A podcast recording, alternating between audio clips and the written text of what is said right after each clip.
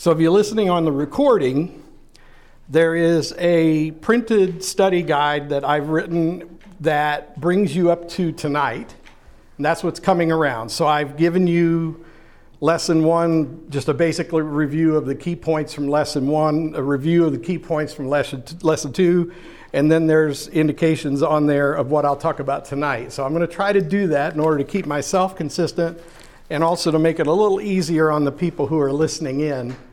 Uh, if they're trying to figure out what the key point is and they're doing, you know, like most of the time when I listen to stuff like this, I'm mowing or something. So I'm always glad when I find out they've got a, a PDF or something that I can download uh, later. So this is my best recollection of the key points of what we talked about the first two weeks. And you can see where I plan to go tonight. And then I will add to this one page at a time in, in future weeks so that you can do like I'm doing, three hole it and put it in a notebook or something. Okay, now before we begin, uh, George is not here tonight because he's in Seattle. So he's going to see, I think the Yankees play there. He's, he's one of these guys that's trying to see, try to see a game at every stadium in the country. I think it's cool. So he's got a friend there, uh, a fraternity brother. And uh, we are, anything major, significant that you'd like us to know about as your small group to pray over? I have a praise. You have a praise? We love My praises. A1C went down four months from 9.3 to 6.9. Awesome. I'm so proud of myself. Yeah. Well, he scared me last time, so I did something about it. And um, traveling mercies for me and my two girls going to Cincinnati Friday night. All right. All right. And wow, it's like I made exactly the right amount there. Um, what else? I'd like prayers for my mother. For your mother? My mother is continuing to be at her wits' end to try to figure out why she's not feeling well. Okay. So we've been to multiple doctors, been in the hospital. so Linda's praising God because she's feeling better, and you're praying that your mother will figure out why she's Why not. she's not. And we will. We'll pray about that. All right, well, let's have a word of prayer and then we'll start. Father God, I thank you for this group of people and for the privilege of being their pastor and their, their guide in this discussion. I ask, Lord, that while I facilitate, you accommodate us with the Holy Spirit so that what we learn is from you, that you are the author of the truth that we seek, so that regardless of political opinions or the opinions of conservatives or liberals or whatever, that we get to the truth of the matter, that there are loads of truths in your book that tell us about the way things are in our world. And if we'll just listen to the Creator's description of the creation, we can learn a lot. So let us pray, let us be in that spirit as we seek your word today. And I ask your blessings on all of them, especially those who have named prayer concerns and rejoiced in praises. And uh, for all the unnamed things, we join together as well. In Jesus' name, amen. All right. You decide to switch teams tonight? You pass it down. Yeah, we just happen to have one left, so I guess it was meant to be. All right, so again, what you have in front of you is a paper that I generated this week to describe the high points from the previous two weeks' discussions. This evening, we're going to get into the kind of specifics about this story of Hagar and Ishmael. And so, even though we did kind of read this the first week, I'd like to hit it again. Let's just read chapter 16. It's not very long. And then we'll parse it out a little bit because, as is typical of the Old Testament, there's an awful lot that happens between the lines and, and a lot of history that passes through. So, does anybody like to read out loud? That, you know, if you want to, you can. If not, I will. I can. Thank you. Go ahead and just give us the whole thing if you don't care. Now Sarai, Abram's wife, had borne him no children, and she had an Egyptian maid whose name was Hagar. So Sarai said to Abram, Now, behold, the Lord has prevented me from bearing children. Please go into my maid, perhaps I will obtain children through her. And Abram listened to the voice of Sarai. After Sarai, after Abram had lived ten years in the land of Canaan, Abram's wife Sarai took Hagar the Egyptian, her maid, and gave her to her husband Abram as his wife. He went in to Hagar, and she conceived. And when she saw that she had conceived, her mistress was despised in her sight. And Sarai said to Abram, May the wrong done me be upon you. I gave my maid into your arms, but when she saw that she had conceived, I was despised in her sight. May the Lord judge between you and me. But Abram said to Sarai, Behold, your maid is in your power. Do to her what is good in your sight. So Sarai treated her harshly, and she fled from her presence. Now the angel of the Lord found her by a spring of water in the wilderness, by the spring on the way to Shur. He said, Hagar, Sarai's maid, where have you come from and where are you going? And she said, I am fleeing from the presence of my mistress Sarai. Sarah. then the angel of the Lord said to her, Return to your mistress and submit yourself to her authority. Moreover, the angel of the Lord said to her, I will greatly multiply your descendants, so they will be too many to count. The angel of the Lord said to her further, Behold, you are with child.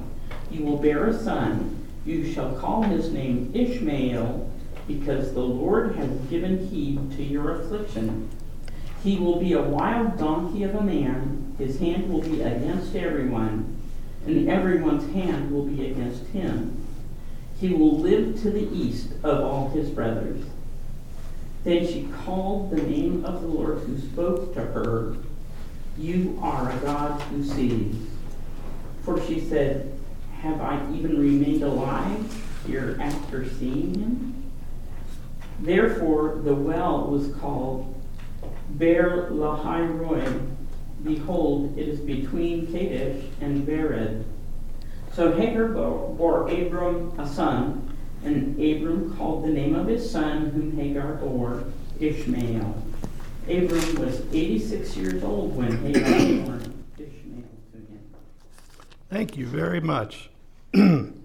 so, in this story, um, you can see in verses 4 to 6 that Hagar had developed contempt for her mistress. Why do you think she developed an attitude towards her mistress? Superiority complex. Yeah, I got pregnant, you didn't. Well, I think maybe too, she, when she's, she's pregnant, so she, see- she probably feels a very close connection I mean, there's a lot of emotions that go along with, with being pregnant, so I mean, I'm sure she feels very attached to him, even though he's a much older age, I think that she has, a- and she feels like she might even blame her mistress for, for, for almost forcing that on her to put her in that position. What else? What else do you think might have been going on in Hagar's mind? just think about raw human emotion and human personality and stuff like that. What, what do you think was motivating Hagar to have an attitude towards her mistress? Jealous. She's still her mistress, and so her mistress is still in charge. Yeah. And since she's the one who got pregnant, maybe she's thinking, I don't have to take orders from this one anymore. So it kind of it kind of sort of ties into some of the things that have been said. So so if you sort of connect everything everybody said so far, she's basically got this attitude that her intimacy with Abram has given her a sort of upper hand where Sarah is concerned because it produced a child and so she kind of looks down upon Sarah because she's you know, infertile, can't have a baby. Yeah, so just like if you're a man and one person couldn't, couldn't conceive a child, he's less virile. So of course you have that, you feel like, you know, he- he's, you know, not able to have, but I am, so I'm more manly, and I'm, I'm more virile. and- Well, and they're very aware, you know. Women- Go ahead. Women in that culture were valued for their ability to produce Right. children. Mm-hmm.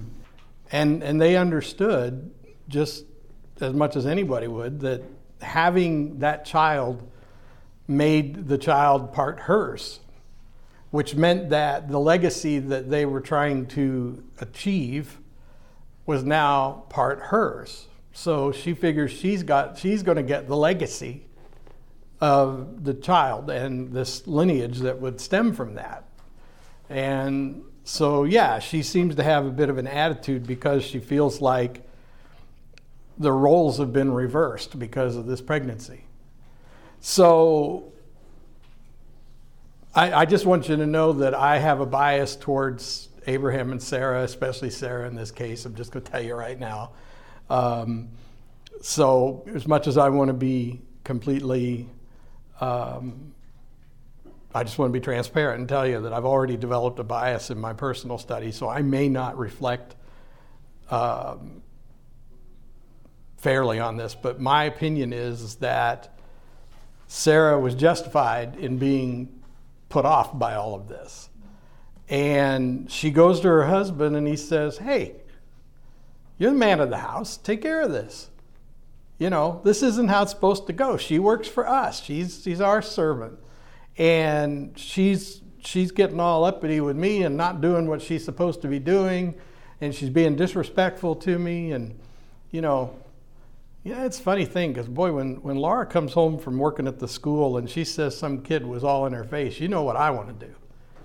I said, I'm going to school with you tomorrow. We're going to straighten this kid out. this lad will not talk to my wife that way, you know. And it's fine. You could say anything you want to me, but get in my wife's face and you're going to deal with me. Isn't that how it is? What's Abraham do? It's not my problem. You handle it. You're the head of the household. You, you deal with it. She's your servant. I got what I needed. you know, I mean, it sort of sounds like that, doesn't it? And and so you kind of hear him blowing off his responsibility, and and I just think that Sarah's entitled to a certain amount of respect that she's not getting, and so she's sort of powerless in this case. So she does the only thing she knows to do. And what do you imagine she was doing to Hagar that was really making Hagar. I, I, mean, I really want to unpack this for a minute. Hagar is disrespectful, condescending, and apparently belligerent with Sarah. Sarah says to her husband, You need to get her straightened out on the roles here and who's who. He blows off his responsibility, so out of frustration, Sarah responds in kind. And so you have this Cold War going on between Sarah and Hagar. What would that look like? Let's just go ahead and imagine it in your mind. Let's let's have a little mini drama here. You know, if you want to do a role play, that'd be fine. Anybody want to play Hagar? Anybody want to play Sarah? How do you suppose their interactions? And and here's what I do. And if you've been in my Bible studies before, you know I like to do this. I always try to put things in visually and, and, and orally in terms that I can relate to. So, so I'm picturing a house like mine, and I'm picturing a house servant or a guest, or maybe, um, you know, a, a uh, uh, member of one of my siblings or my, Laura's siblings' household is living with us, and then somehow they start getting an attitude about doing their part, you know, and and, and so let's just look at a house like yours and imagine that one's the servant, one's the mistress of the house. Both are doing their respective tasks, but they're doing it in a bitter way towards each other. What, what would that look like? What would it sound like? I know I can I can just hear Hagar saying, Oh, I can't do that. What about the baby? I have to take care of the baby. Yeah. That would that could hurt me and that wouldn't be good for the baby. And then she would turn around and say under her breath, dried up old hag. Yeah, now, now you're getting what I wanted you to do here. I knew I could count on you, Julie. And infertile, so she had no use for her, Yeah, as most of society did not. right. Right. I think the age difference is pretty significant. Yep. It- Like, it's, it's important to remember that Hagar is probably young enough to be their granddaughter. hmm And so there's probably a lot of like teenage immaturity going on. She's probably a You're teenager not the boss of me. at the oldest and early 20s. Yeah. Spoiled, entitled. That's the true form of entitlement, though, if you think about it. She's entitled.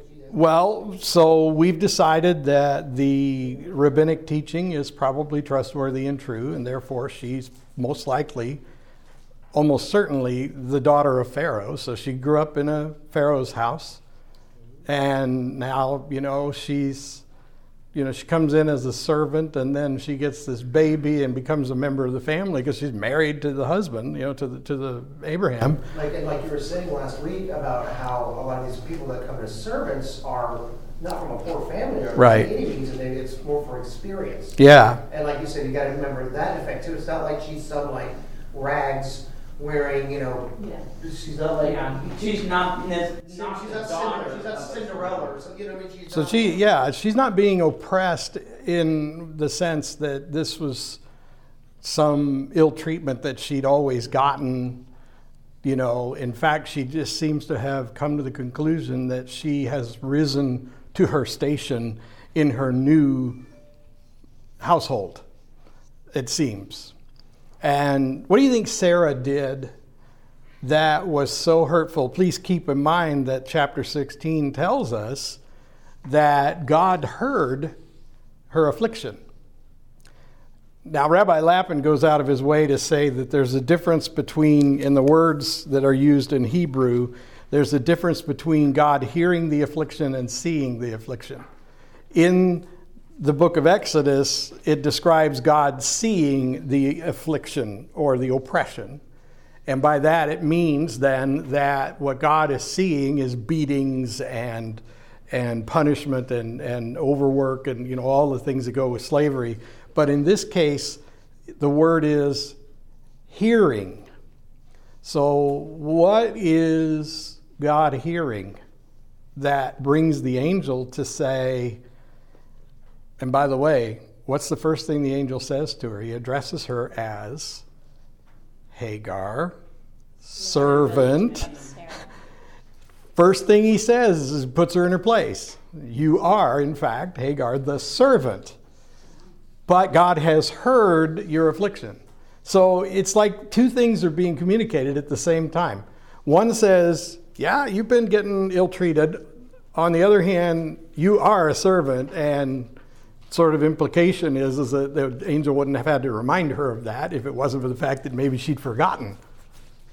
Almost taken in hand. Yeah. So, so what is Sarah doing that warrants the angel acknowledging on behalf of God to Hagar that there has been some oppression heard? Probably insulting her a lot. Yeah. Calling her names. Yeah. And I wonder if a Pharaoh's daughter is accustomed to being called names. I wonder if a Pharaoh's daughter is accustomed to being um, talked to in a just, just sort of condescending way. Go get that. You know, I, when I was the associate pastor in Franklin, the senior pastor had been a friend of mine, and he had been the pastor that led me into ministry. But when I came to work with him at that church, I saw a side of him I never recognized before, and it was in the little things he said. He, he basically believed that the associate pastor was there to do his bidding, and he was probably right to some extent. And I had a little bit to learn about humility, and I honored that. But you know, he would say things, and I, and I would just tell him, you know, I'd say, Can you not say please? Is that just not in your vocabulary? Do you know how to get someone to do something you want them to do without making it sound like you're the boss, and by God, if you want to keep this job, you better do what I tell you?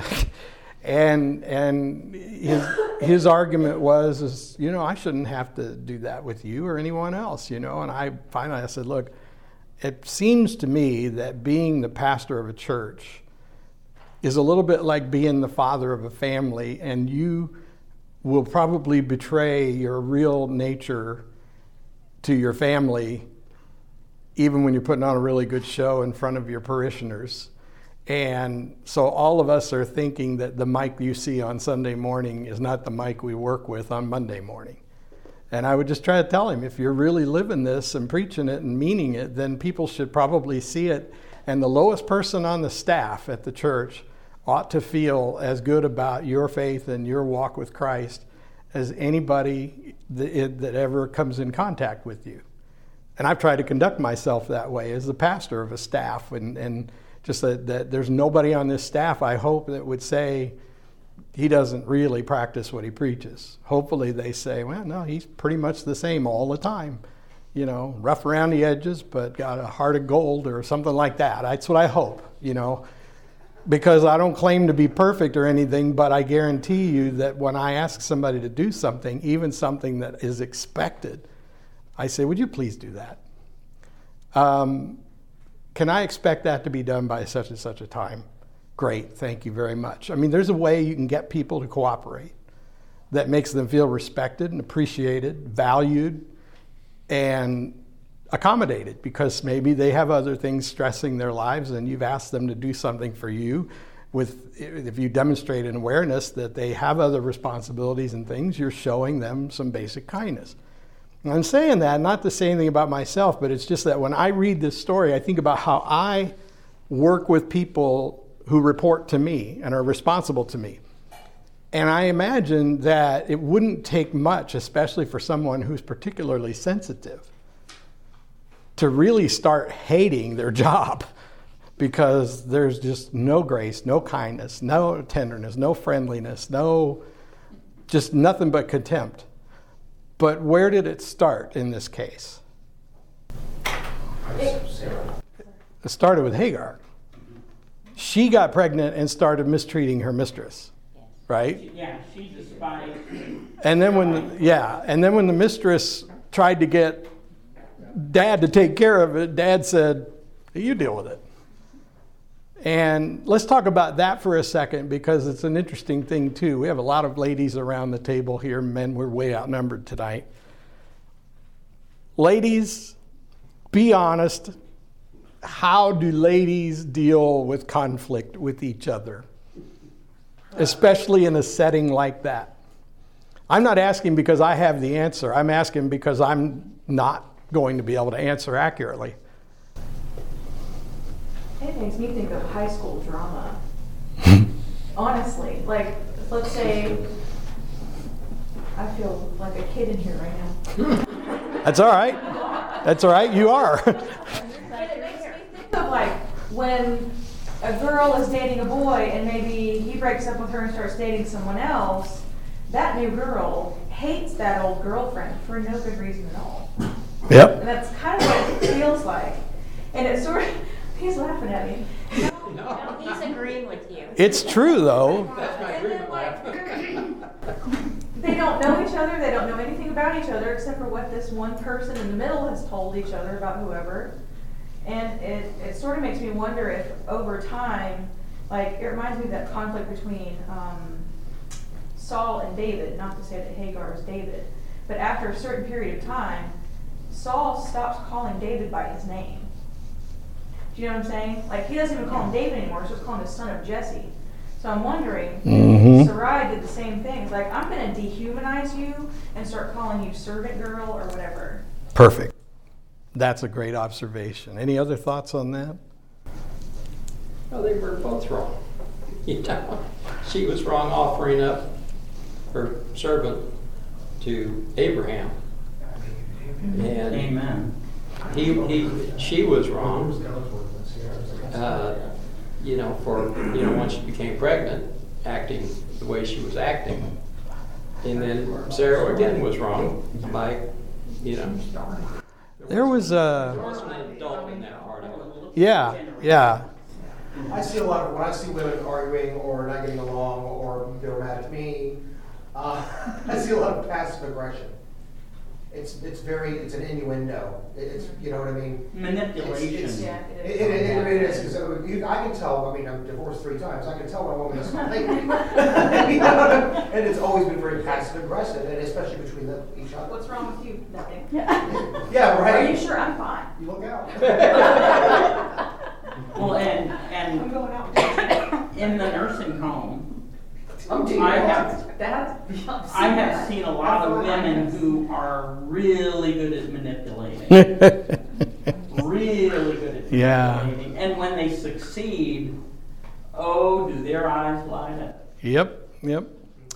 Okay, so so this is great. This this is great. So what we could agree on right now, I guess, in general, is fundamental problem was, as we just heard here, is that they thought maybe God wasn't going to get around to fulfilling God's promise. Mistake number one. Mm-hmm. They substitute their judgment for his. Right. And I don't know that we can necessarily apply this in our lives because it seems like more of an Old Testament thing. But in the Old Testament, the one thing you hear over and over again is covenant, covenant, covenant. If God says, I made a promise, it's forever. God's, pra- God's promises never get broken. We're living God's promises right now, even though we don't address them in the same way they do in the Old Testament. So if God said to Abraham, You're going to be the father of a huge nation, then it's going to happen. And, and they lost track of that somehow. They started thinking that maybe, now, Well, bef- and he also, God also said, and Sarah is going to be the mother. yeah. So, so here's, So are you saying that, that Sarai messed up God's plan? no. But I am going to tell you uh, something along those lines here in a minute. But because, because after all, this is about Islam and Israel, and I want to make sure I stay on that. But there is an important lesson here, though. Um, when we get impatient with God, don't we try to invent our own versions of God's plans? And that's when we sin. Yeah, I mean, sometimes we can convince ourselves we're acting within God's will because we've come up with a plan to fulfill what God's promised, but we didn't wait until God took care of it God's way.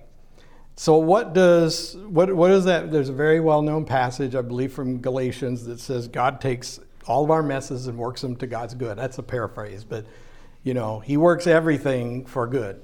Doesn't mean everything's good. I really would advise you against using that phrase you hear some Christians say about uh, everything happens for a reason. That's not in your Bible. Those things don't happen for a reason, or if they happen for a reason, the reason is, is we didn't wait on God or something like that. Yeah, it's not God's fault. God doesn't make everything happen. Those things happen, and then God, with our cooperation, makes those things good. That's what the Apostle Paul says. What? Be exhausted with us. Think how much he has to change our lives because of dumb decisions. Yeah. make. And every day. Well, and so the whole premise in this particular story, I believe, up to this point anyway, is God says via the angel, who in this, in Genesis, when an angel appears, it could be God actually. It's very likely that it's Jesus in the precarnate, pre flesh. But in any case, God is communicating here, well, you guys screwed up, and here's how it's going to go down. You know, I mean, and, and it's like God says, and this is what's really remarkable because look at what he says. He, he corrects Hagar. He says, first of all, remember, you are the servant. Second of all, I've heard, I've heard the oppression. And, and this, this is one of my favorite themes from Scripture, especially in the Old Testament. But if you don't know too many things about God, one thing you can be sure of is God hates oppression. God really hates oppression. And oppression is basically whenever one with power oppresses or uses that power to negatively impact another. I mean, that's, that's oppression. So that can be. Uh, that can be in a dysfunctional household, a dysfunctional workplace. It can be in a dysfunctional society. It can be slavery. It can be all kinds of things. But if you hear God speak clearly in Scripture, especially in the Old Testament, if there's anything that gets God's dander up, it's oppression. And so it does appear that Sarai got mad enough to be oppressive, to be, you know, like oh, you missed a spot, do it all over again, that kind of thing. I mean, that's just oppression. That's, that's just punishing her because you're mad at her and you don't like her attitude, you know. And, and so it would appear that God is, is not happy that Sarai has oppressed. And perhaps this is even a reflection on uh, God's opinion of their general decision making process because now it's created this dilemma that we're still working out today, which is the gist of this class. So, the other thing that God says to her is, um, You're going to have a son. In fact, you're already pregnant. Oh, no, wait, let me back up a little bit because this is great. I love this. And Rabbi Lapin indicates that this is an important characteristic to keep in mind for future reference. He says, uh, that the angel of the Lord found her near the spring and, and said, uh, where have you come from and where are you going?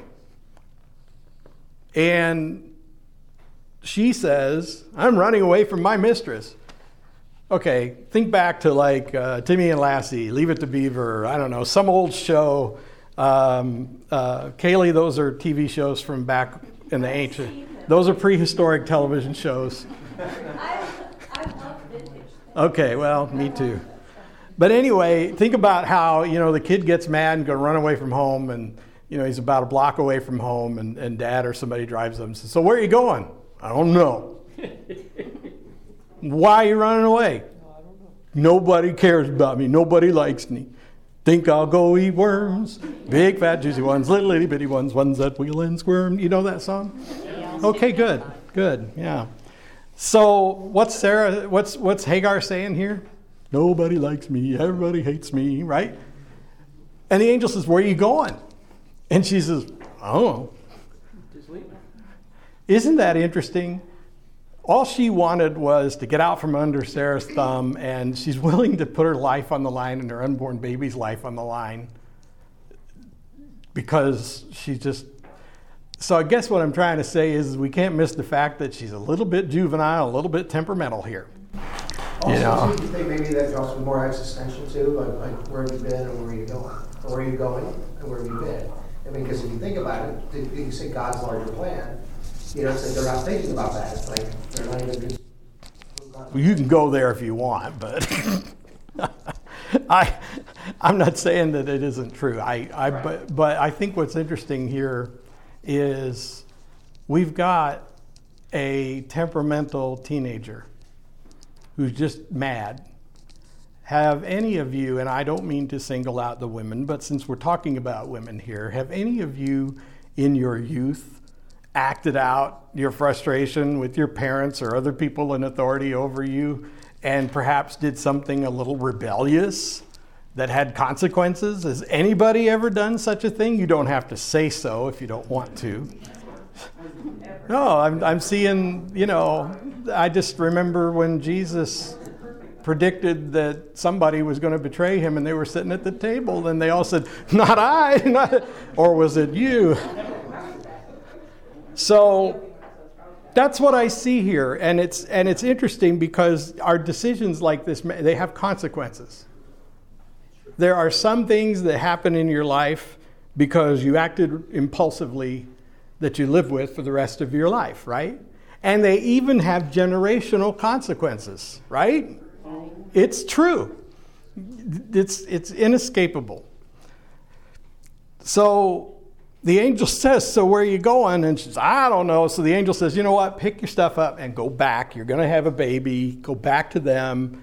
Stay in your role. Keep your place. And then we don't hear anything for a while except that before she goes, and, and you know, I don't know about you, but in my Bible, this is written in, in uh, indented, whatever, whenever you see the indentations in your Bible like this, where it's written in a sort of prose type, um, not just the literary style, but the, the, the, way it's laid out in the page, um, it's, it, it usually means one of two things, most often both. It either means that it's like a song or a poem that's repeated as a part of worship, which also indicates that chapter 16 was written down long after the events happened and that this has been supplementally added in order to complete the story.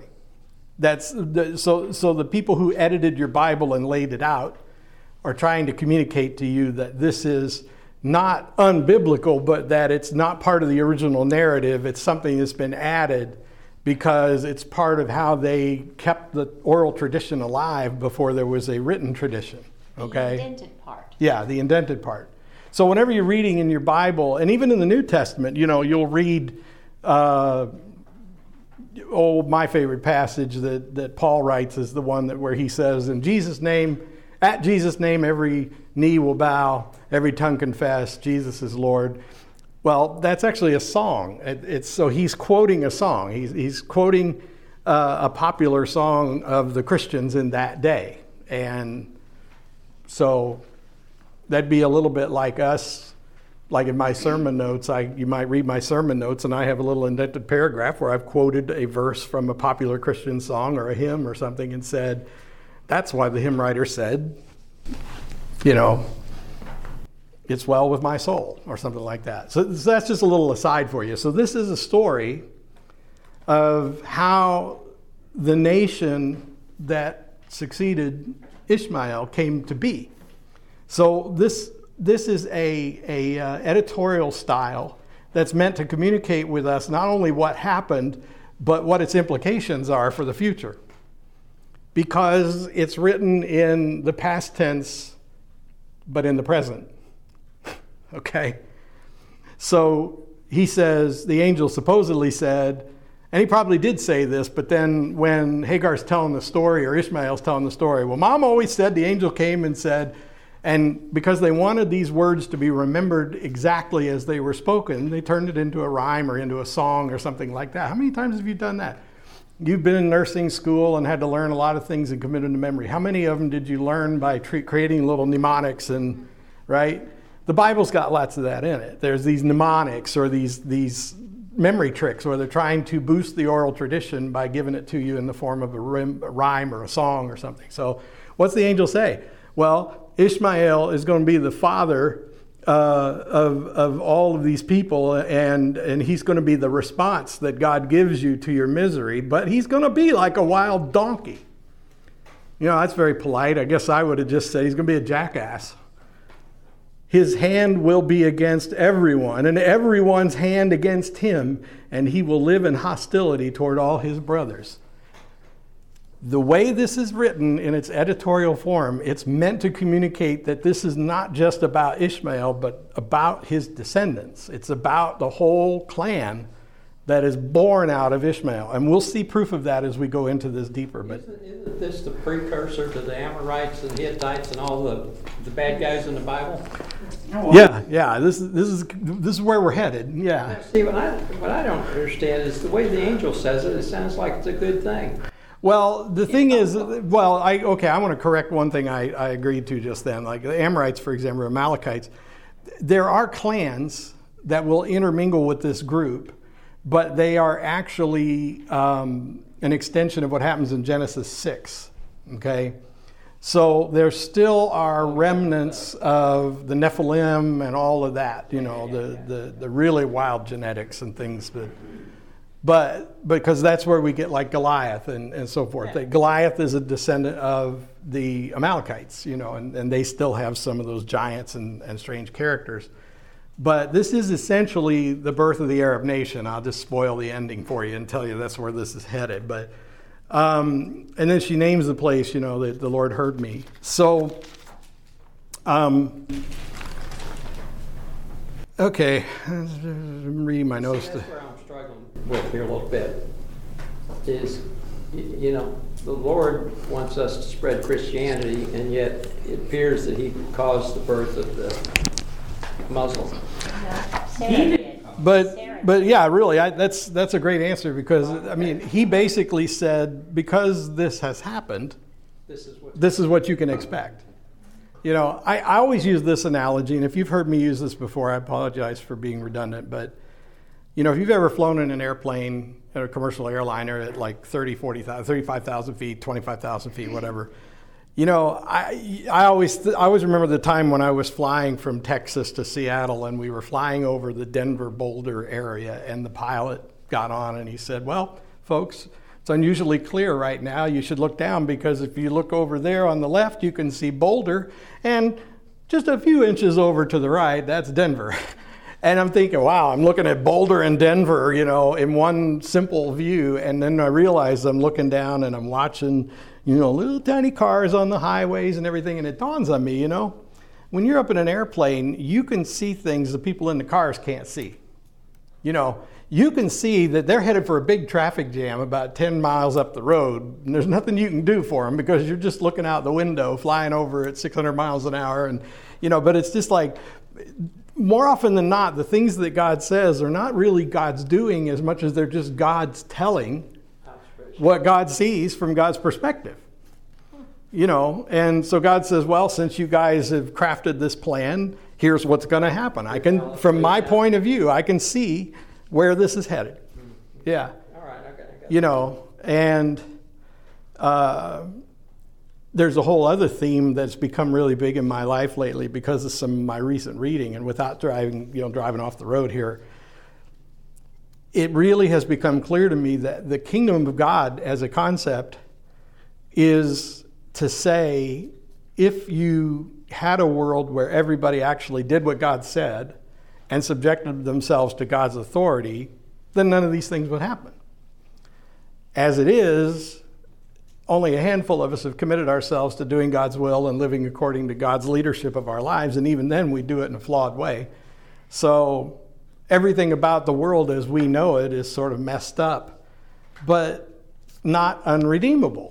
That's what's so remarkable, and I think that's what you're hearing here is is is uh, and and one of the things Rabbi Lapin points out is that Ishmael is shown favor by God. He's recognized as a particularly interesting character that God has a certain favor with, even though his whole countenance is radically different from Isaac, let's say. And so that's all very interesting to me. Um, and, and so we have to jump ahead. Let's see, where's the next place that Ishmael appears? Because we don't, hear, we don't really hear any more about um, Hagar but then we get uh, down here to verse uh, chapter 21, the birth of Isaac. Now, the Lord was gracious to Sarah and had said, the Lord did not, uh, and bleh, as he had said, and the Lord did for Sarah what he had promised. I don't know why I insist on using this Bible with small print that I can't read, but Sarah became pregnant and bore a son to Abraham in his old age and the very time God had promised him. Abram gave the name Isaac. Isn't that interesting? At the very time that God had promised. So that sort of suggested that when they jumped the gun way back 14 years ago, 15 years ago, they knew God had a plan for the timing of the thing. That's sort of what I'm reading in there, that's kind of hinted there. When the son Isaac was eight days old, Abram, Abraham circumcised him as God commanded him. Abraham was 100 years old when his son Isaac was born to him. And Sarah said, God has brought me laughter, which, by the way, is what Isaac, his name means. And everyone who hears what about this will laugh with me. And she added, Who would have said to Abraham that Sarah would nurse children? Yet I have borne him a son in his old age. So, even though people lived longer then, the one thing that's very clear is these people are still way too old to have babies. Because, you know, that's being made really clear to us. So, what, why do they name him Laughter? Because if I came to church some Sunday morning and said to you, You're not going to believe this.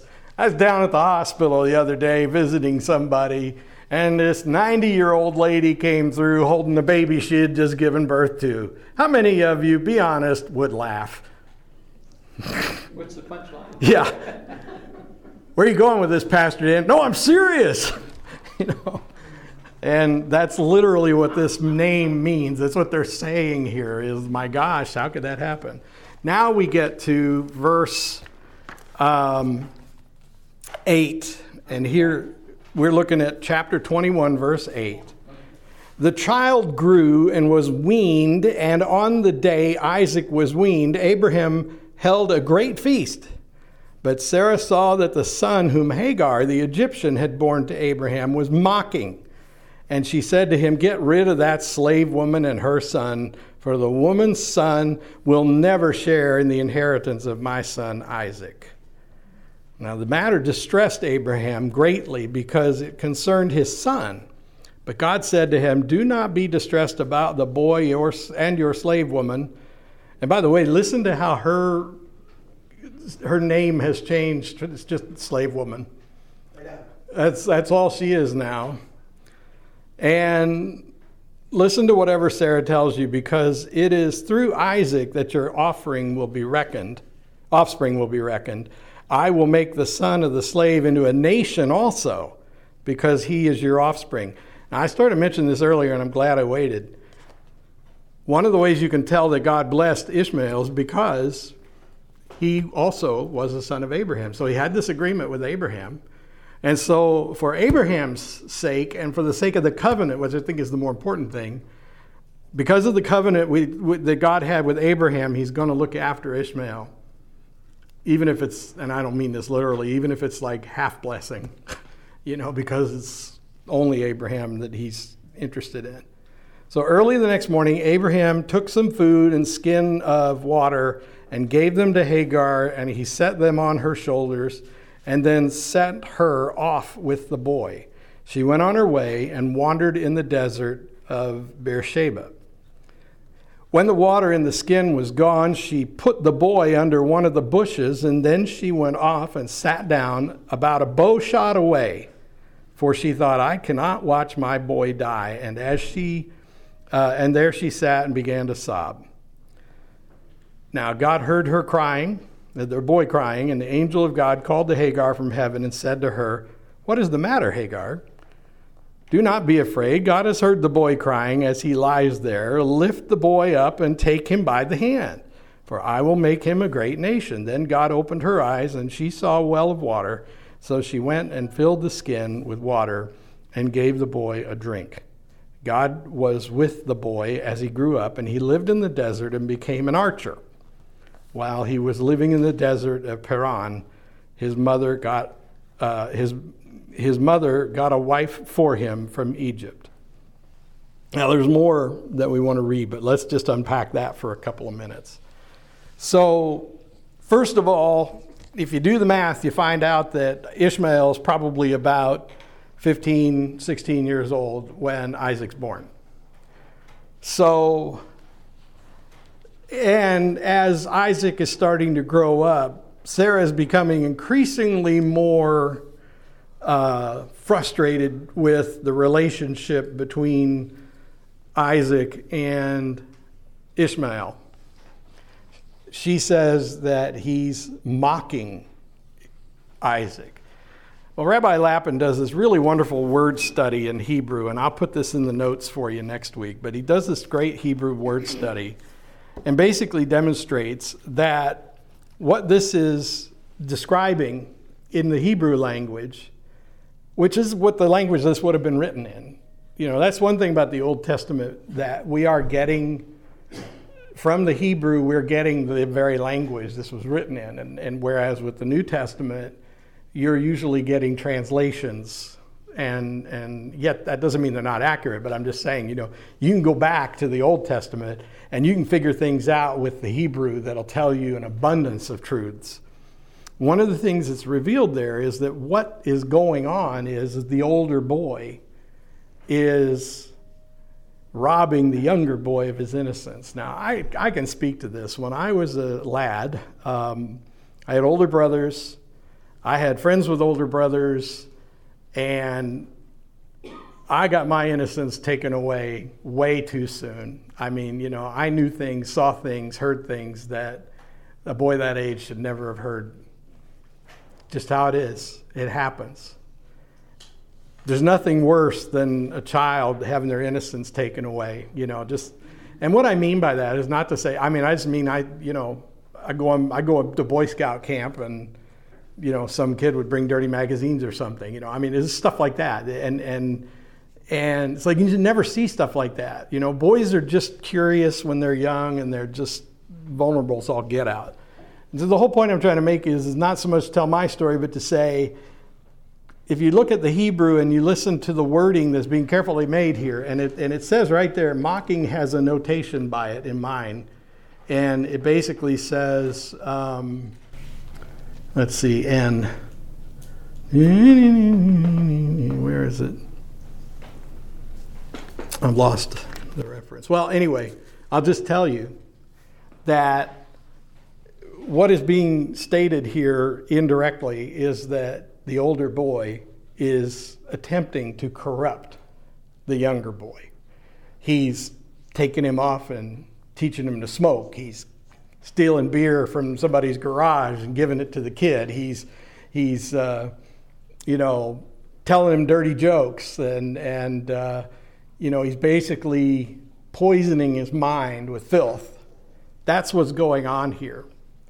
And that kind of goes along with the description that the angel gave of him being, you know, a wild donkey. And yeah, you know, just just a coarse, rough character. Uh, I worked in the trucking industry for about 10 years. Uh, couple of years after I got out of high school, a few years after I got out of high school, and you know, if I thought my innocence had been stolen when I was a lad, well, I got news for you. Whatever was left to steal went away really fast in the trucking industry. There's some really filthy mouthed, rough people. I feel like I worked with Ishmaels in the trucking business. So I can really relate to what's being suggested here. This, this is a mother saying, I don't want my son to have anything to do with that kid. How many of you would agree that children and young adults can go astray because of the crowd that they run with, and they can be corrected pretty rapidly by getting away from that same crowd. There was a young man who was the grandson of some people in my church in Sullivan who was just getting into trouble all the time, and he kept running with the same crowd. And I would talk with him and counsel with him and he'd just go right back to doing the same old thing. And then his grandpa and I conspired to get him a job with one of the local coal mines.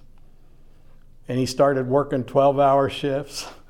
And he worked night and day, and he worked six, seven days a week. And, you know, he's a fine young man with a nice family right now, and his habits changed overnight.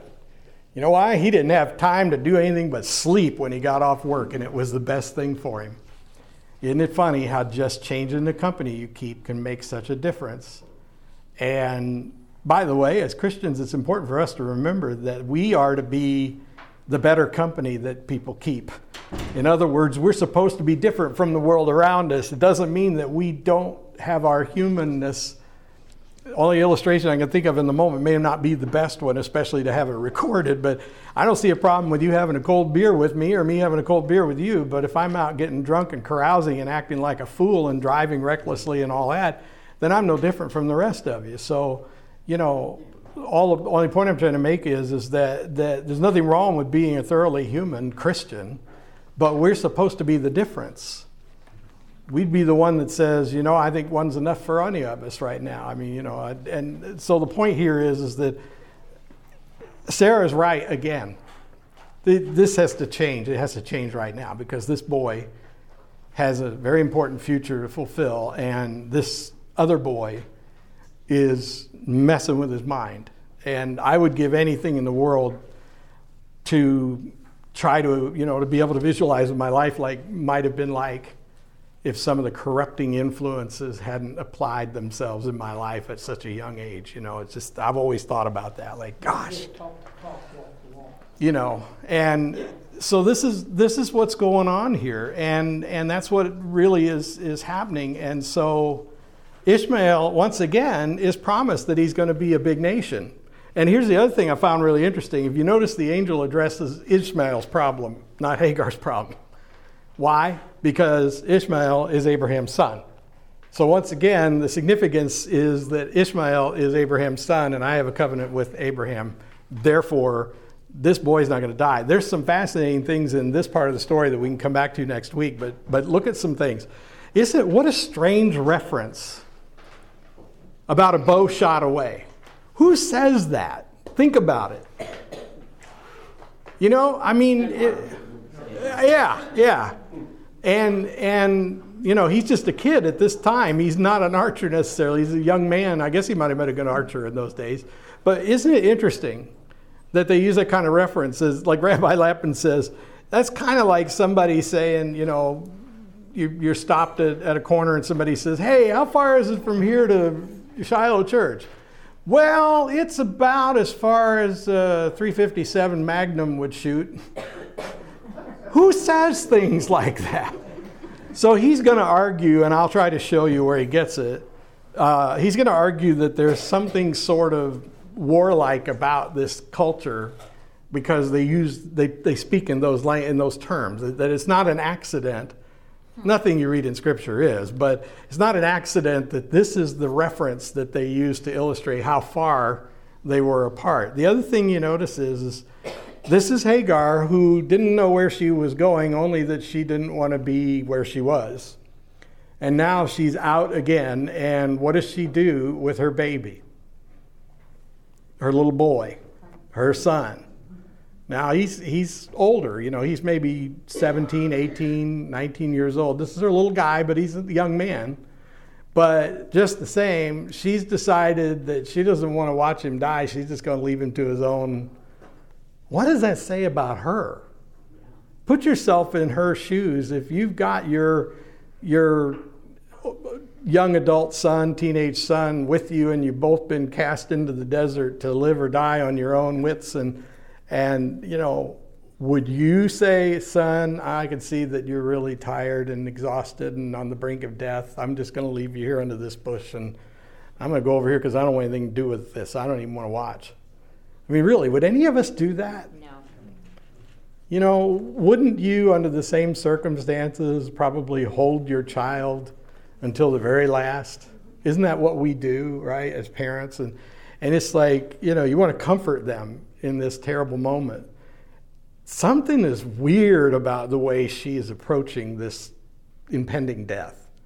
And then the angel says, Where's the boy? I'm going to take care of the boy. And that sort of tells you something too. So I'm not trying to paint Hagar out to be a bad person, but she certainly seems to be messed up. and so, what have we learned so far? Well, God's going to take care of Ishmael and his descendants because of his connection with Abraham, but he doesn't seem to care that much about what happens to Hagar. you know? I mean. Did I? Am I missing something here? If, if I read right, Hagar's dad was Pharaoh, the king of Egypt. Right. Why would she be a maidservant to someone like Sarah? Well, we, we talked about that a couple of weeks ago, and the interpretation that seems to work best is this is something that even today, people in high position or in a wealthy home, sophisticated people, blue bloods, whatever you want to call them, one of the things they like to do is send their children to live in the households of people they really admire so that they can pick up some of their culture. And this is a way to get them to be you know, better developed, you know. Um, so, you know, if I was raising up my child and I wanted my child to, because I admired you and Twyla so much, I wanted to see if you keep her for a, six months or whatever and, and, treat them like your own child, it would be because I thought maybe that they could, you know, something good would rub off on them.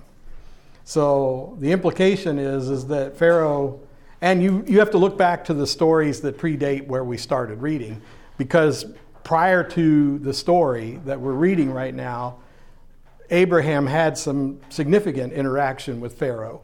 And Pharaoh's actually got a tremendous amount of respect for Abraham's God. And that's one of the reasons Pharaoh was so bent out of shape when Abraham tried to pull a fast one, because he didn't want, Pharaoh didn't want Abraham's God to punish him. That's how much he respected him. So there's a whole indication there that the reason she's been sent to, to uh, Abraham's household is for her betterment, but it seems like her real nature came out instead. So. 701, my friends. Does anybody feel inspired to give us a closing prayer? George isn't here tonight. Thank you. Dear Father in heaven, thank you for giving us the ability to congregate together tonight, and speak of your word, and to learn more and more each time that we meet together. Thank you for the gifts that you have given us. Please be with those who need you the most. Please hear the prayers, and thank you so much for everything that you've given to us. It's in Jesus' name I pray. Amen. Thanks, everybody. Have a great evening. God bless you.